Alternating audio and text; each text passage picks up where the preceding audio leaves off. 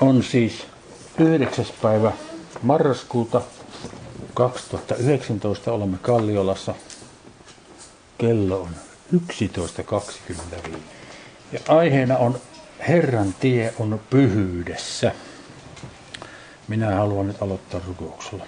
Isä kiitos siitä, että meillä on etuoikeus olla sun lapsias ja olla yhteydessä sinuun sun poikasi Jeesuksen kautta. Että meillä on tällä tavalla etyoikeus oppia tekemään sun tahtos, kuulla sun äänestä ja tehdä se, mitä sä haluat, että me tehtäisiin täällä.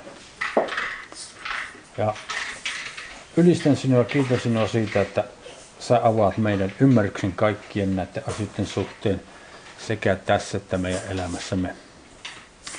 Että me kyettäisiin kasvamaan yhä enemmän sen laisiksi ihmisiksi, kun sä haluat meidän olevan. Jeesun sun nimessä. Herran tie on pyhyydessä nyt tämä pääpaikka, mikä minulla on. On tuon psalmin 77 ja 14. Siellä sanotaan, Jumala, sinun tiesi on pyhä. Masorittisessa tekstissä tuossa toi sana on muodossa pyhyydessä. On siis substantiivina siellä. Tämä ilmaisu Herran tie on siinä muodossa Herran tie usein. Siis Herra on Jehova ja Jumala on Elohim. Se useimmiten muodossa Herran tie vanhan testamentin puolella. Jehova on Jumalan erisnimi.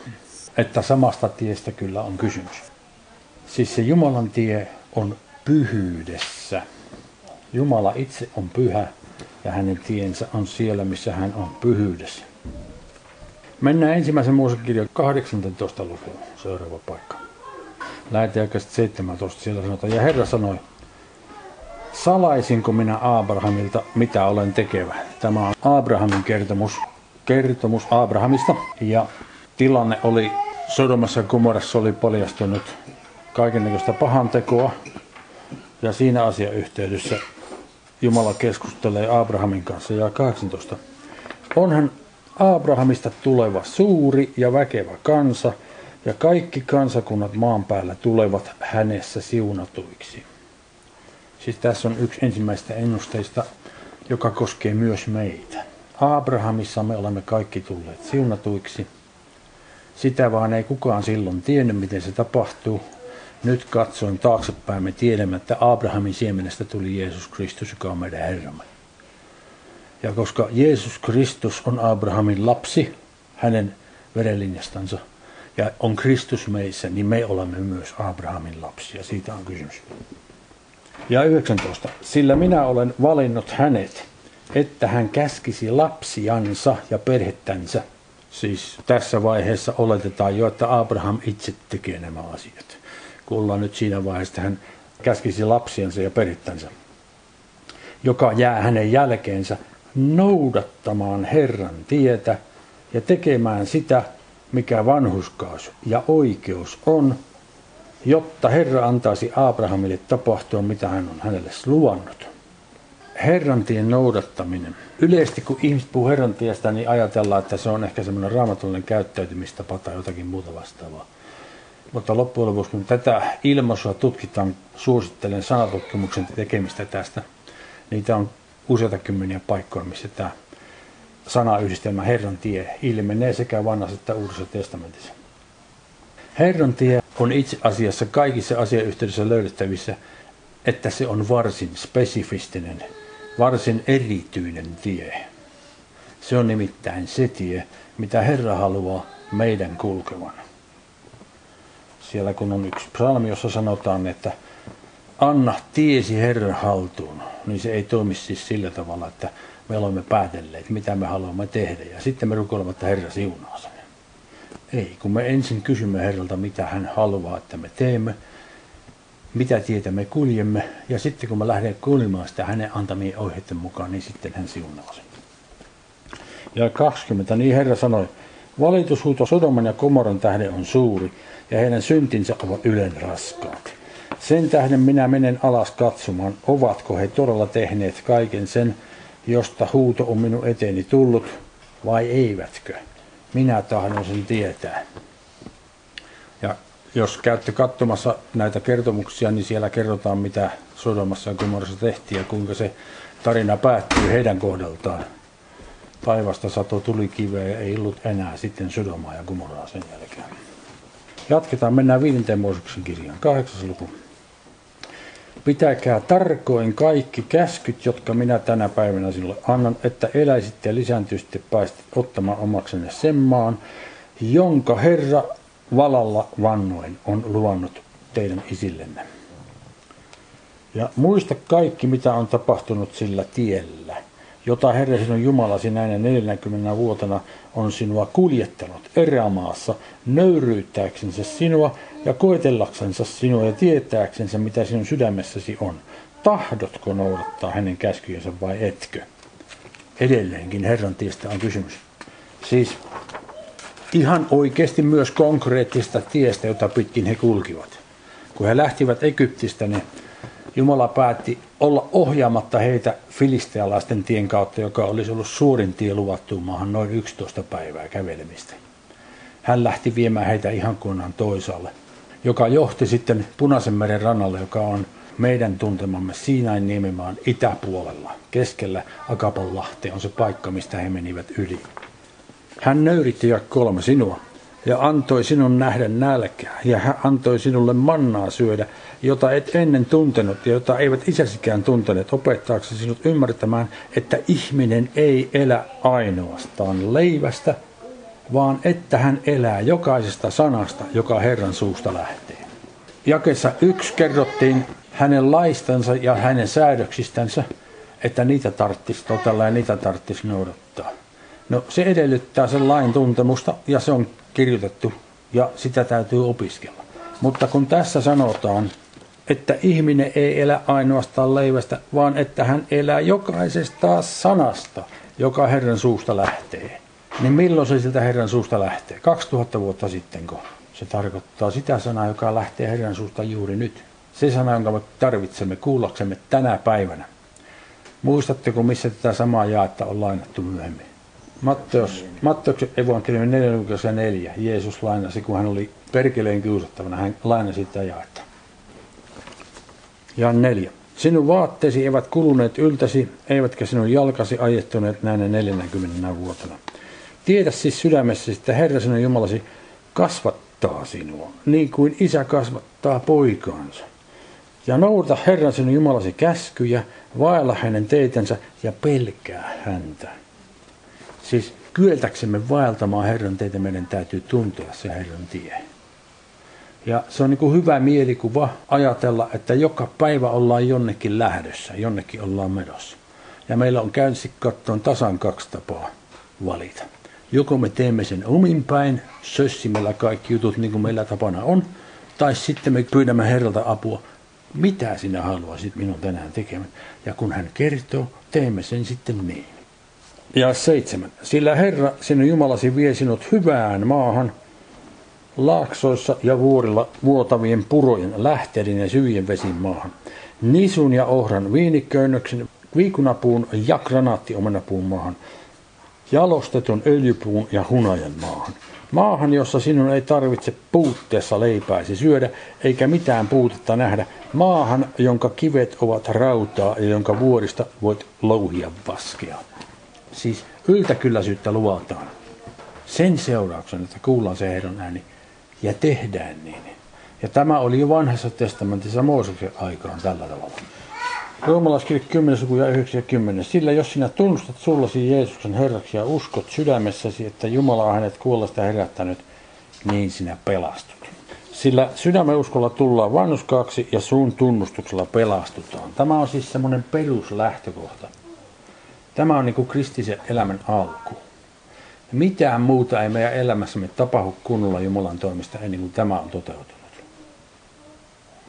Tämä on niin kuin se kaikkein ensimmäinen lähtökohta joka ikiselle kristitylle. Katsotaan ensimmäistä Pietarin kirjasta ensimmäinen luku 22. Puhdistakaa sielunne totuuden kuuliaisuudessa vilpittömään veljen rakkauteen ja rakastakaa toisina hartaasti puhtaasta sydämestä. Te, jotka olette uudesti syntyneet, ette katoavasta, vaan katoamattomasta siemenestä, Jumalan elävän ja pysyvän sanan kautta. Nyt tässä jakeessa 23 on semmoinen kielikuva nimeltä ellipsis, joka tarkoittaa poistaminen. Ja se sana, joka on poistettu, on toi sana siemenestä. Siis kääntäjät on lisänneet sen. Se on loogisesti oikein, mutta kun se on lisätty, niin silloin on hävinnyt se kielikuva sieltä. Se ellipsis nimittäin. Te, jotka olette uudesti syntyneet, ette katoavasta, vaan katoamattomasta siemenestä. Ja nyt kun se sana siemenestä otan pois, niin painotus jää sille, mikä sinne jää jäljelle, eli katoamattomasta. Te, jotka olette uudesti syntyneet, ette katoasta, vaan katoamattomasta. Siis se on niin päin, että katoavasta siemenestä, vaan katoamattomasta. Sana siemenestä on väärässä paikassa. Sanan katoavasta jälkeen. Te olette uudesti syntyneet, ette katoavasta siemenestä, vaan katoamattomasta. Jumalan elävän ja pysyvän sanan kautta. Tässä kuvataan nyt sitä pyhää henkeä, jonka me saamme, siis minun oli tarkoitus sanoa, että sen Herran tien noudattaminen edellyttää sitä, että meillä on pyhä henki. Koska sen pyhän hengen kautta me saamme sen ymmärryksen, mikä se Herran tie on. Ja sen takia lähdemme nyt käsittelemään, kuinka se pyhä henki nyt sitten saadaan. Tarvitsemme siis sen pyhän hengen. Puhumme myöhemmin myös mielen uudistamisesta, ja mielen uudistaminen on semmoinen toimenpide, joka kuuluu kaikille meille kristityille niin kauan kuin me täällä maapallon päällä ollaan. Ja se mielen uudistaminen on syytä tehdä pyhän hengen johdatuksessa. Siis se ei ole semmoista asiaa, että hammasta purren niin kuin koitetaan päättää tehdä Herran tahto, vaan ne käsitellään sen pyhän hengen kanssa ne vaikeudet, mitä meillä on. Ja sitten sieltä pyhästä hengestä tulee meille taito, kyky ja voima tehdä se, mitä Herra haluaa. Oli se mitä hyvänsä, mitä haluaa meidän tekevän. Katsotaan sitten ensimmäinen Timoteos, toinen luku, 3 ja 4. Sillä se on hyvä ja otollista Jumalalle meidän vapahtajallemme, että rukoillaan kaiken esivallan puolesta. Ja neljä, joka tahtoo, että kaikki ihmiset pelastuisivat ja tulisivat tuntemaan totuuden. Tässä on siis kaksi vaihetta, että kaikki ihmiset pelastuisivat. Tämä krenkiin sana on sozo, joka tarkoittaa eheäksi tai kokonaiseksi tulemista. Se ei tarkoita pelkästään pelastumista se elämään, vaan se tarkoittaa joka suhteessa täydelliseksi ja kokonaiseksi tulemista myös ruumiillisesti. Eli ruumiillinen porantuminen kuuluu tämän pelastumisen piiriin myös. Tämä on mitä Jumala haluaa. Se on se lähtökohta, että tullaan kokonaiseksi. Siis, minkä takia pitäisi tulla kokonaiseksi? Niin kuin alun pitäen, kun Jumala loi taivan ja maan ja loi ihmiskunnan, niin ihmisillä oli ruumis, sielu ja heillä oli myös henki. He olivat kolmeosaisia, heillä oli henki. Mutta kun he lankesivat, niin tämä henki kuoli. Se lakkas olemasta heissä. Jäi pelkästään ruumis ja sielu jäljelle. Ja nyt sitä lähtien, kun Jumala loi ihmiskunnan, ihmiset, hän on aina halunnut olla tiivissä ja läheisessä yhteydessä näiden ihmisten kanssa. Ja alun pitäen sitä varten hän antoi heille sen hengen. Aadamille ja Eevalle oli henki, jolla he pystyivät keskustelemaan Jumalan kanssa samalla tavalla kuin me pystymme keskustelemaan toistemme kanssa kun meillä on sielu ja ymmärrys ja kieli, jota me käytämme, kun me keskustelemme. Siis Jumala on aina halunnut, että ihminen olisi yhteensä häneen. Mutta se yhteys katkesi, kun he lankesivat. Se henki kuoli. Heistä tuli pelkästään ruumis ja sielu. Ja siitä lähtien Jumala on järjestänyt maailman olosuhteita siihen pisteeseen, että hän saattoi lähettää poikansa, joka tuli noin 2000 vuotta sitten joka syyttömänä surmattiin, että kun Jumala herätti hänet kuolleista, Jumala saattoi tehdä hänestä sen eläväksi tekevä hengi, joka hän on nyt. Kaikilla resursseilla, sanotaan roomalaiskirjassa, Jumalan poika voimassa. Kuullesta nousemuksen kautta Jeesus Kristus tuli tämä Jumalan poika voimassa. Tämän seurauksena meillä on nyt mahdollisuus saada se pyhähenki. Ja kun se pyhähenki tulee meihin, niin me pelastumme ja kaikki muu pelastumiseen kuuluva tulee sen mukana. Sitten siinä on ja-sana, sen jälkeen sanotaan, tulisivat tuntemaan totuuden. Siis Jumalan tahto on kaksi osainen. Ensin hän haluaa, että me pelastumme, saamme sen pyhänkin, ja sitten hän haluaa, että me tulisimme tuntemaan sen totuuden. Jeesus Kristus sanoo, minä olen tie, totuus ja elämä. Siis totuus on kyllä Jeesus Kristus. Jumalan tahto on, että me opimme tuntemaan meidän Herramme Jeesuksen Kristuksen henkilökohtaisesti esimerkkinä raamatussa käytetään avioliittoa. Samalla tavalla kuin aviopuolisot tuntevat toisensa, tarkoitus on, että me tunnemme Herramme Jeesus Kristus yhtä hyvin. Tai niin kuin vanhassa testamentissa on esimerkki Joonatanin ja Daavidin ystävyydestä. He tunsivat toisensa läpi kotaisia. Sitten tähän tuntemukseen liittyy monia asioita, joista yksi on esimerkiksi luottamus, molemminpuolinen luottamus. Meidän on tarkoitus oppia luottamaan Herran Jeesuksen Kristukseen ja sitten meidän on tarkoitus oppia käyttäytymään niin, että hän pystyy luottamaan meihin. Eli ymmärrätte sen, että kun ihminen syntyy uudesti, niin se ei välttämättä silloin vielä tunne Herraamme Jeesusta Kristusta. Eikö totta? Hänellä on niin mahdollisuus alkaa tuntemaan Herramme Jeesus Kristus. Sen jälkeen se on hänen oman vapaan tahtonsa päättävissä, mitä tapahtuu siitä. Siis meidän Herramme Jeesus on 24 tuntia aikaa vuorokaudessa keskustella kunkin meidän kanssa henkilökohtaisesti. Hänen aikansa ei lopu ikinä.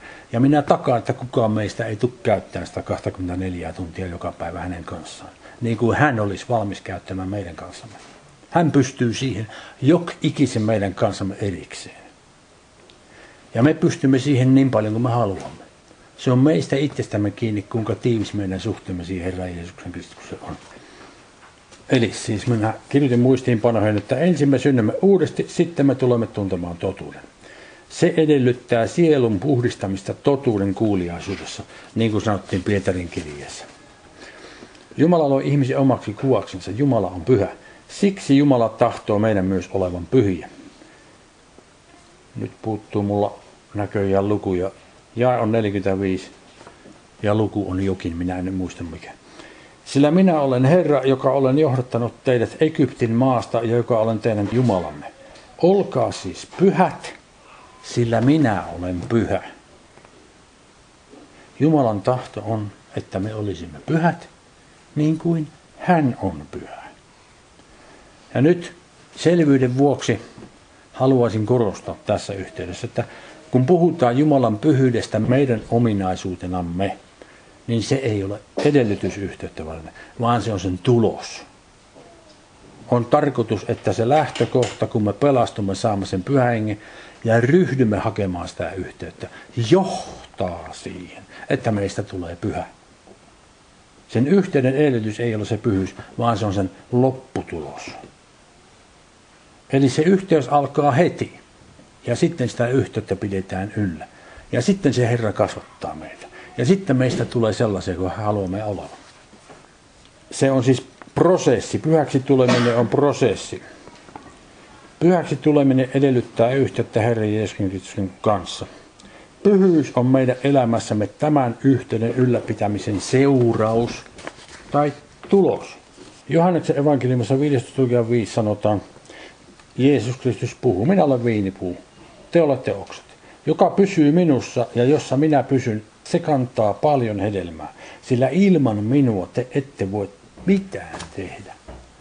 Ja asiayhteydessä on se hedelmän kantaminen tässä. Haluamme kantaa hedelmää, niin me emme pysty tekemään sitä ilman Kristusta. Hänen kanssansa teemme kaiken. Hänen kanssansa teemme myös tämän pyhittäytymisprosessin. Me emme pysty tekemään sitä yksin. Vaikka kuinka nähtäistä on jotakin pielessä elämässä, minä haluan sen korjata, omin voimin me emme pysty siihen enää. Siihen me tarvitsemme Jumalan pyhän apua. Ja sitä apua tulee häneltä rajattomasti. Jos me haluamme muuttua hänen sanansa mukaisesti, niin hänen voimastansa, hänen pyhän hengen voimastansa me kykenemme sen tekemään. Hän antaa rajattomasti voimaa sitä tarkoitusta varten. Sitten mennään Johanneksen 16. lukuun ja 7.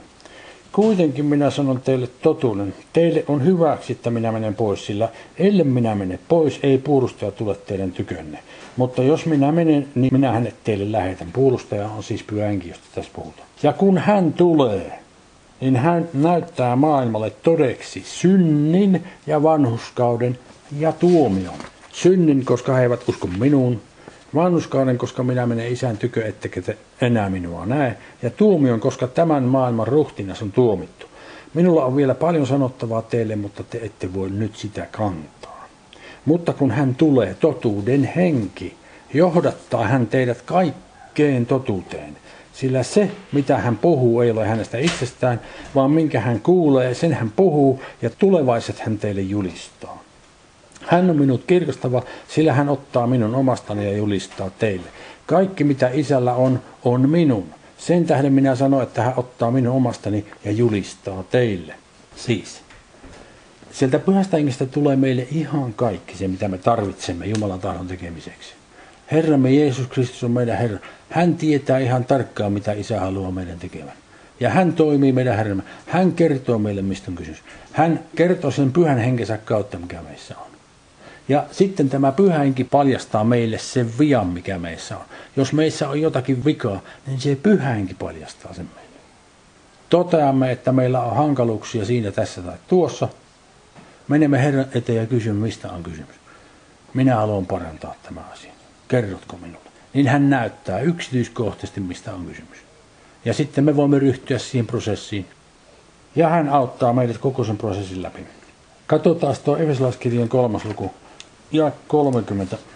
Älkääkä saattako murheelliseksi Jumalan pyhähenkeä, joka on teille annettu sinetiksi lunastuksen päivään saakka. Kaikki katkeruus ja kiivastus ja viha ja huuto ja herjaus, kaikki pahuus olkoon kaukana teistä. Olkaa sen sijaan toiselle kohtaa ystävällisiä, hyväsydämisiä, anteeksi antavaisia toinen toiselle, niin kuin Jumalakin on Kristuksessa teille anteeksi antanut. Esimerkki on Jumalan anteeksi antamus meitä kohtaan Kristuksessa.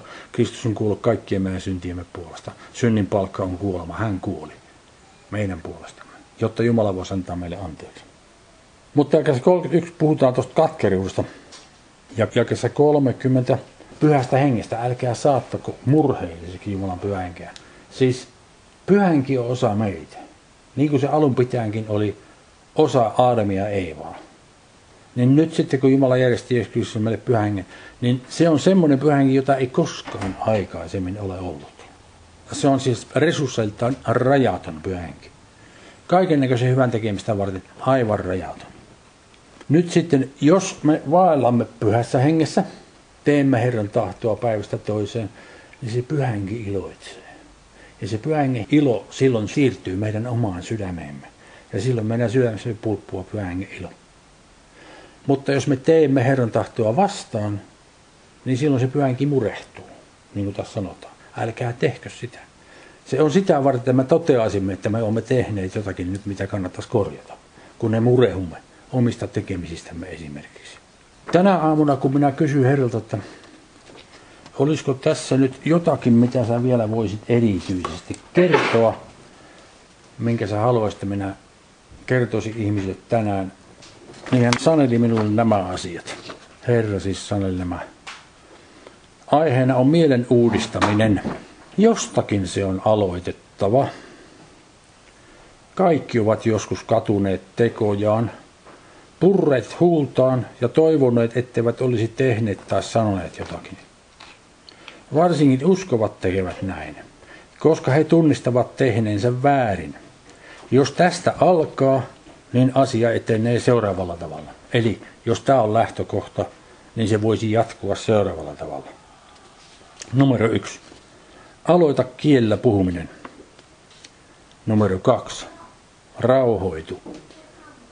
Minulla on tässä muistiinpanossa kolossalaiskirja 3. luku ja 15. Kolossalaiskirjan 3. luku 15 sanotaan, että Vallitkoon teidän sydämessänne Kristuksen rauha, johon teidät on kutsuttukin yhdessä ruumissa ja olkaa kiitolliset vallitkoot on imperatiivissa, eli käsketään.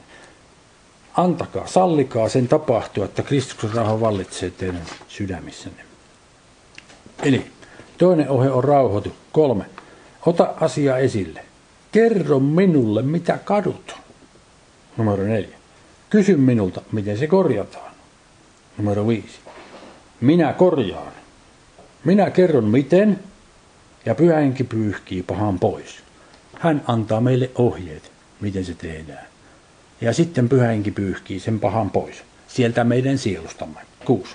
Ota aikaa joka päivä tätä varten. Numero seitsemän. Tee tästä päivittäinen tapa. Kun totut tähän, voit uudistaa mieltäsi joka päivä rauhassa. Siitä ei tule niin kivuliasta tai epämukavaa, kun otat asioita esille säännöllisesti. Jos ne pääsee patoutumaan, menee monta viikkoa tai monta kuukautta jopa, että joku katkeruinen siemen on päässyt kasvamaan sydämessä tai muuta vastaavaa. Niin sitten kun sitä ruvetaan putsaamaan, niin se sattuu. Se on kivuliasta. Mutta kun tähän prosessiin ryhtyy, ei tarvitse kärsiä sitä kivuliasta vaihetta muuta kuin siinä alussa. Ja sitten kun siitä tekee tavan, että se jatkuu joka päivä, niin sitä mukaan kun sitä puhdistettavaa tulee, niin sitten saadaan puhdistettua. Siis samalla tavalla kuin me fyysisesti käymme joka päivä suihkussa. Niin samalla tavalla voimme suhtautua tähän. Joka päivä meidän kannattaa puhdistaa sielumme. Kysyä Herralta, mitä on tullut nyt, kun me elämme tässä saatana maailmassa, saatana hallitsemassa maailmassa. Jatkuvasti se heittää rapaa meidän silmillemme. Niin ei eletä sen ravan kanssa, vaan puhistetaan sen rapa pois. Jumala tietää sen, että sitä rapaa heitetään meidän silmillemme. Niin sen takia hän on järjestänyt tämän, että tämä toimii tällä tavalla. Sitten minä saan vielä lisäohjeita. Älä odota, että jotakin menee huonosti, että suutut jostakin ja taas teet jotakin, mitä kadut. Suuttumuksesi syyt ovat jo sisälläsi. Ota ne itse esille. Siis kun sinä tiedät, että sinulla on taipumusta esim. vihastua. Ota se itse esille. Laita kissa pöydälle. Se on semmoinen sanonta, että otetaan hankala asia esille ja ruvetaan käsittelemään sitä. Kerro minulle, niin minä autan. Älä soimaa itseäsi, vaan kerro minulle. Pyhänkin näyttää sinulle, mistä on kysymys. Kun kysyt minulta omia asioitasi, minä vastaan sinulle aina ja kerron, mitä sinun on syytä tietää. Jos kysyt jotakin toista ihmistä koskien, voi olla, että et saa vastausta. Tai että sanon, ettei se kuulu sinulle. Se on helposti hyvin todennäköistä. Meillä on omassa elämässämme ihan tarpeeksi putsettavaa varmaan joka päivä aluksi.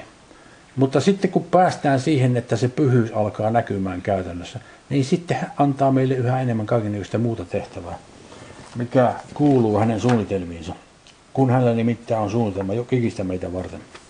Sitten jatketaan ensimmäisessä korintolaiskirjeessä siis minä voisin saman tien sanoa, että kannattaisi lukea luvun alusta, ja sitten kun lähdetään luvun alusta, mä voisin että kannattaisi lukea edelleenkin luku, ja sitten mä voisin, että koko kirje kannattaisi lukea. Kyllä joo, ihan koko kirje kannattaisi lukea. Mutta minä lähden nyt oikeastaan seitsemän. Teille on jo yleensä vaurioksi, että käräjöitte keskenänne. Miksi ette ennemmin salli tehdä vääryyttä itsellenne?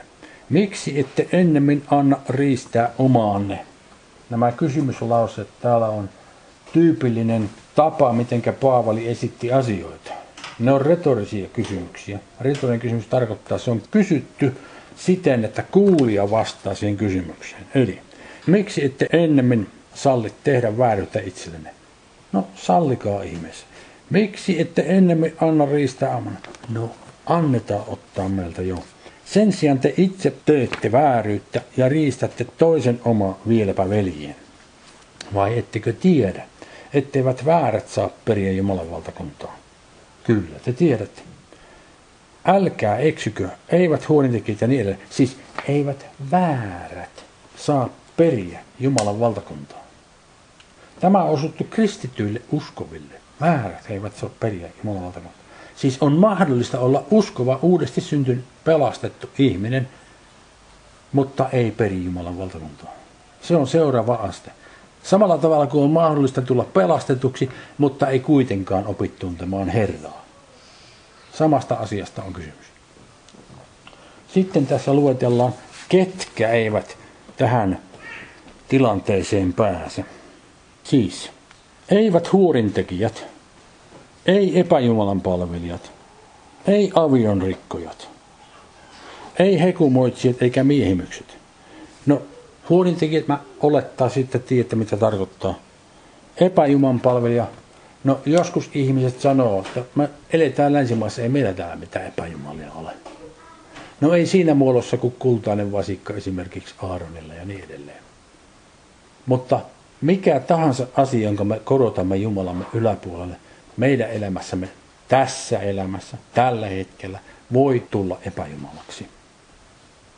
Raha voi tulla epäjumalaksi joku tarve tai joku halu, joku himo voi tulla epäjumalaksi.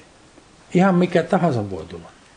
Että se on ihan yhtä konkreettista meille kuin heille silloin. Sitten on sanat, ei aviorikko, no te tiedätte mikä on aviorikko. Sitten hekumoitsijat, eikä miehimyksiä. Sana hekumoitsijat on sellainen krenkielinen sana, joka tarkoittaa pehmeä, veltto, naismainen. Tässä tämä edustaa homoseksuaalisten poikaystävää.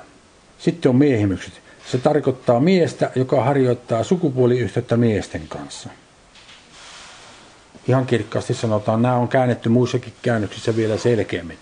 Mutta kun täällä puhutaan hekumoitsista ja miehimyksistä, niin tästä on kysymys. Anastajat. Huijareita, jotka käyttävät asemansa hyväkseen ja anastavat ihmisiltä omaisuutta. Ja 11. Ja tuommoisia te olitte, jotkut teistä, mutta on kreikankielinen sana alla, joka asettaa jyrkkään vastakohtaisuuteen sen, mikä sitä edeltää, sen kanssa, mikä sitä seuraa. Mutta on siis voimakas mutta kreikan kielellä. Siis alla on voimakas mutta kreikan kielellä. Te olette vastaanottaneet peson. Ei ole kysymys etelä-amerikkalaisesta rahayksiköstä, vaan tämä on pesu. Teidät on pesty, puhdistettu. Ja sitten se alla on uudestaan kreikan tekstissä. Mutta te olette pyhitetyt. Mutta te olette vannuskautetut meidän Herramme Jeesuksen Kristuksen nimessä ja meidän Jumalamme hengessä. Siis hän kertoo siinä, että nämä kaikki asiat on tapahtuneet teille jo. Jos te olitte tuommoisia aikaisemmin, niin ei ole tarkoitus, että te uudestaan alatte tekemään niitä samoja juttuja, mitä te silloin teitte. Te pyyhitte ne kerran pois jo, niin pyyhkikää niitä edelleenkin pois, jos ne nostavat päätänsä. Siitä on kysymys. Oli ihmisillä mikä tahansa noista edellä mainituista ongelmista, niin Jumalan pyhällä hengellä, Jumalan pyhän voimalla se on mahdollisuus puhdistaa pois. Siitä on kysymys. Ja sitten siitä ihmistä tulee pyhä.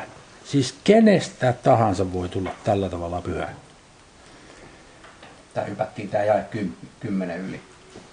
Tuossa eivät varkaat, ei ahneet, ei juomarit, ei pilkkaajat, eivätkä anastajat saa periä Jumalan valtakuntaa. Anastajat, sanonko mä, että anastajat? Joo, sitten sen, suoraan. Suoraan siihen mä en lukenut, että kymmenen. Okei, varkaat tiedätte mitä ne on. Ahneet, juomarit, pilkkaajat. Niin anastaja on semmoinen huijari, joka käyttää asemansa hyväksi ja anastaa ihmisiltä omaisuutta. Kaikki nämä kategoriat, siis tästä nyt on tästä homoseksuaalista ollut viime aikoina aika paljon keskustelua. Se on vain yksi näistä asioista. Mikä tahansa muu noista asioista aiheuttaa sen, että uskova ihminen ei pääse yhteyteen Herran kanssa, jos ei hän puhdista sitä pois. Hän puhdistaa sen pois itse, mutta ei omin voimin. Hän puhdistaa sen pois Herran Jeesuksen Kristuksen avulla pyhän voimalla. Ei pysty kukaan yksin siihen, ei kannata yrittää edes. Kannattaa mennä Herran eteen. Herra näyttää aivan varmasti. Jos te rupeatte kysymään häneltä teidän omia henkilökohtaisia asioitanne, tullaksenne pyhemmäksi, tullaksenne sellaiseksi kuin Herra haluaa, niin hän aivan varmasti kertoo teille sen. Ja kun aloittaa sen homman ja pysyy siinä säännöllisesti, mieluiten päivittäin, niin se ei pääse patoutumaan ja se jatkuu se prosessi. Muutaman kuukauden päästä teidän ystävänne ei tunne teitä enää. Teitä. Sitten on kalattalaiskirja 5. luku ja 13. Te olette näet kutsutut vapauteen, veljet. Älkää vain salliko vapauden olla yllykkeeksi lihalle, vaan palvelkaa toisenne rakkaudessa. Sillä kaikki laki on täytty yhdessä käskysanassa tässä. Rakasta lähimmäistäsi niin kuin itseäsi. Mutta jos te purette ja syötte toisianne, katsokaa, että te toinen toistanne perin hävitä. Minä sanon, vaeltakaa hengessä niin, ette lihan himoa täytä. Sillä liha himoitsee henkeä vastaan ja henki lihaa vastaan. Nämä ovat nimittäin toisiinsa vastaan niin, että te ette tee sitä, mitä tahdotte. Mutta jos te olette hengen kuljetettavina, niin ette ole lain alla. Eli jos henki kuljettaa meitä, niin me kävelemme Herran tietä pitkin, siitä on kysymys. Mutta lihan teot ovat ilmeiset, ja ne ovat haureus, saastaisuus ja irstaus. Haureus, mä pistin sen kreikankielisen sanan tähän, koska se on niin tuttu, että tunnistatte kyllä, pornia. Sana porno tulee tuosta. Tämä edustaa kaikenlaista seksuaalista moraalittomuutta. Sitten saastaisuus. Tämä edustaa kaikenlaista himojen aiheuttamaa moraalista epäpuhtautta. Irstaus. Tämä on holtittomuutta tai itsekontrollin puutetta, joka johtaa kaikenlaiseen pahan tekemiseen. Ja 20. Epäjumalan palvelus, noituus, vihamielisyys, riita, kateellisuus, vihat, juonet, eriseurat ja lahkot. Noituus on kreinkielisellä farmakia. Laitoin sen kanssa siihen, koska varmaan tunnistatte farmaseutti, farmakia. Tämän lisäksi sitä on käytetty noissa kahdessa paikassa ilmestyskirjassa. Ja luetaan sen alta Novumin mukaan, mitä siellä sanotaan. Novumin mukaan se tarkoittaa lääkkeiden käyttö, myrkyn sekoitus, taikuus, noituus ja velhous. Siis lääkkeiden käyttö, myrkyn sekoitus, taikuus, noituus ja velhous. Siis kaikenlaiset huumausaineet alkoholista ja marijuonasta lähtien kuuluvat tällaisen toiminnan piiriin. Huumausaineita käytetään mielen avaamiseksi saatanan henkiä varten.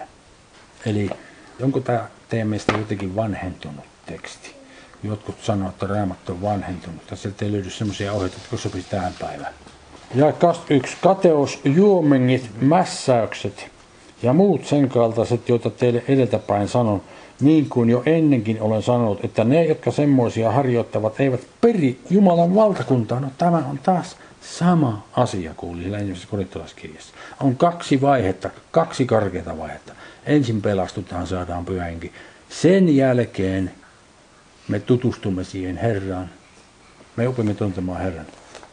Ja siirrymme sinne Jumalan valtakuntaan jossakin vaiheessa. Mässäykset.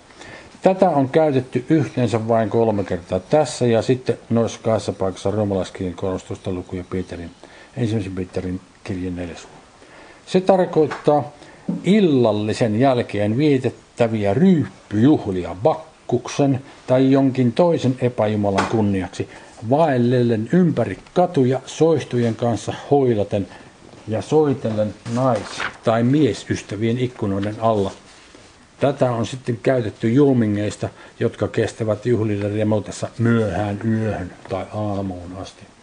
Tämmöistähän ei enää ole. Ei tämmöistä. Sehän on kokonaan loppunut. Thayers. Thayers on tuota sanakin, josta mä otin ton käänsin suomeksi vaan. Ja kasvaksi. Mutta hengen hedelmä on rakkaus, ilo, rauha, pitkämielisyys, ystävällisyys, hyvyys, uskollisuus, sävyisyys, itsensä hillitseminen. Eli kaikkien noiden asioiden tilalle – tulee nämä, jotka tässä luettiin, kun me vaellamme siinä pyhässä hengessä. Sieltä pyhästä hengestä tulee ohjeet, ja sitten kun me noudatamme niitä ohjeita, niin se näkyy käytännössä. Sitten tämmöinen hedelmä alkaa näkyä. Hedelmä tarkoittaa, tätä käytetään profaanissa kreikassa. Profaani kreikka on semmoista niin joka päivän kreikkaa. Sekä sadosta että eläinten jälkeläisistä. Tässä se kannattaa ymmärtää näin. Hedelmä kuin rypäle terttu, jossa on monta rypälettä. Eli kaikki nämä on sitä hengen hedelmää.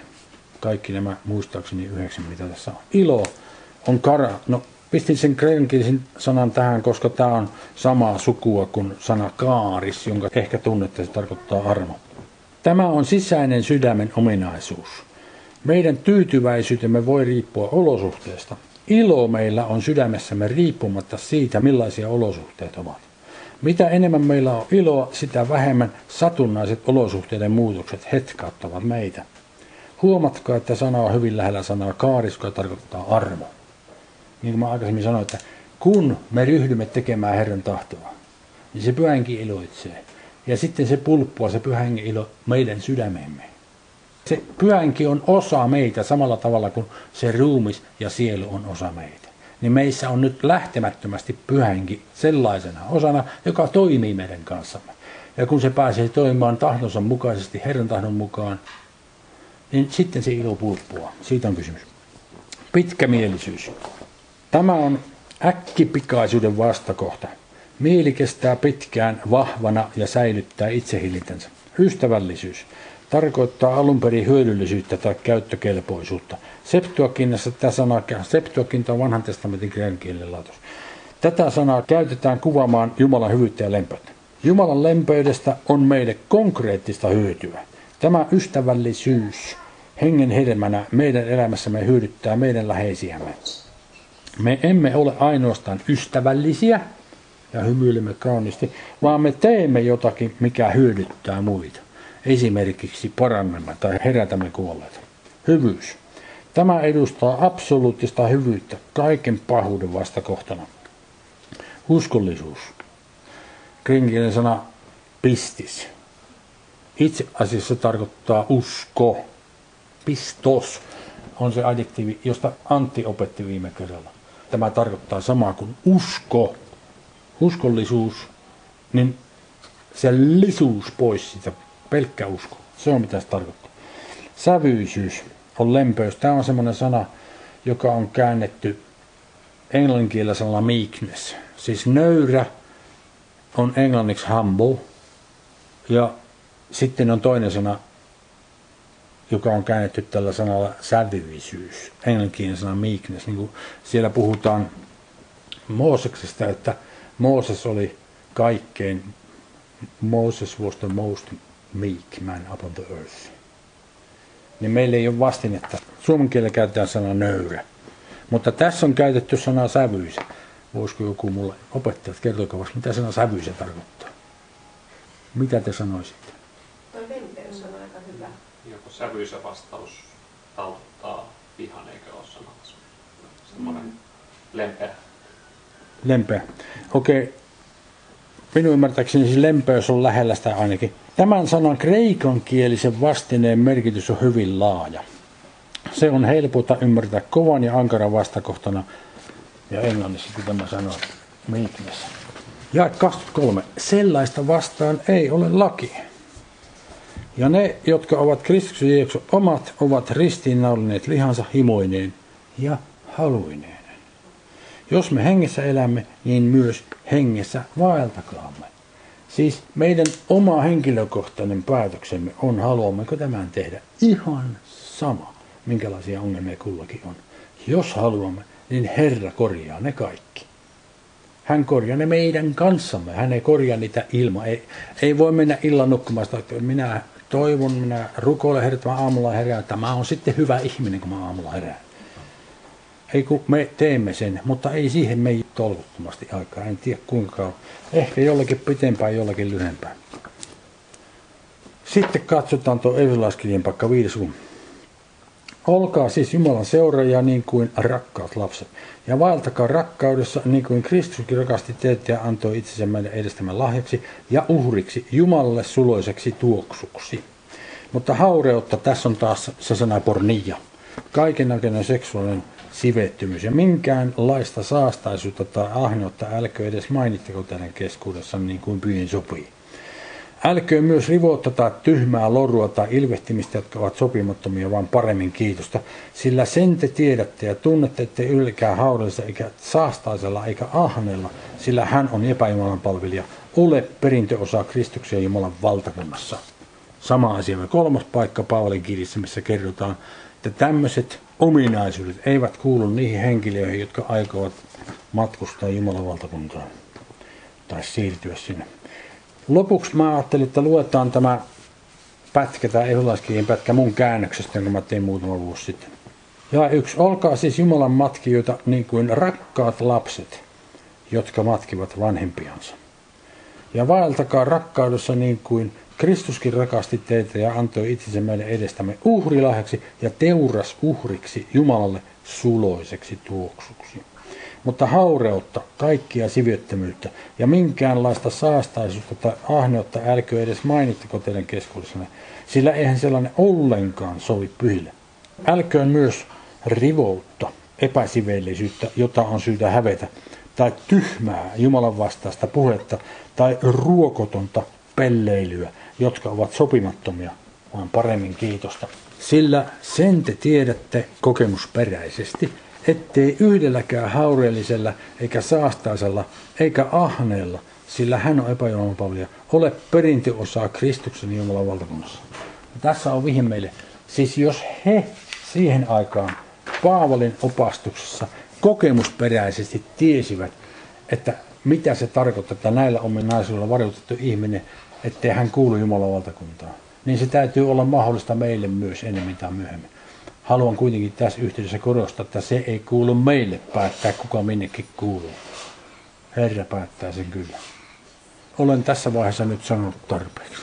Pidetäänkö pieni paussi?